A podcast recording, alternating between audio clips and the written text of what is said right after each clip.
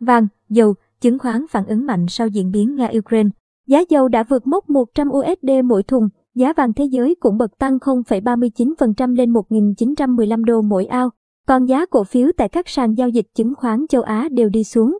Trong phiên giao dịch sáng ngày 24 tháng 2 giờ Việt Nam, giá dầu đã vượt mốc 100 USD mỗi thùng.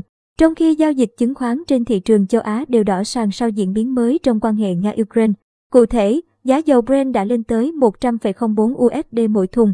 Đây là lần đầu tiên giá dầu vượt mốc 100 USD mỗi thùng trong hơn 7 năm qua. Trong khi đó, giá vàng thế giới cũng bật tăng 0,39% lên 1.915 đô mỗi ao, gần mức cao kỷ lục trong 9 tháng qua. Tuy nhiên, giá cổ phiếu tại các sàn giao dịch chứng khoán châu Á đều đi xuống. Tại sàn giao dịch chứng khoán Tokyo, chỉ số Nikkei 225 đã giảm 1,1% xuống còn 26.161,46 điểm. Trong khi chỉ số Hang Seng trên thị trường chứng khoán Hồng Kông Trung Quốc cũng giảm 1,6% xuống còn 23.2929, 10 điểm.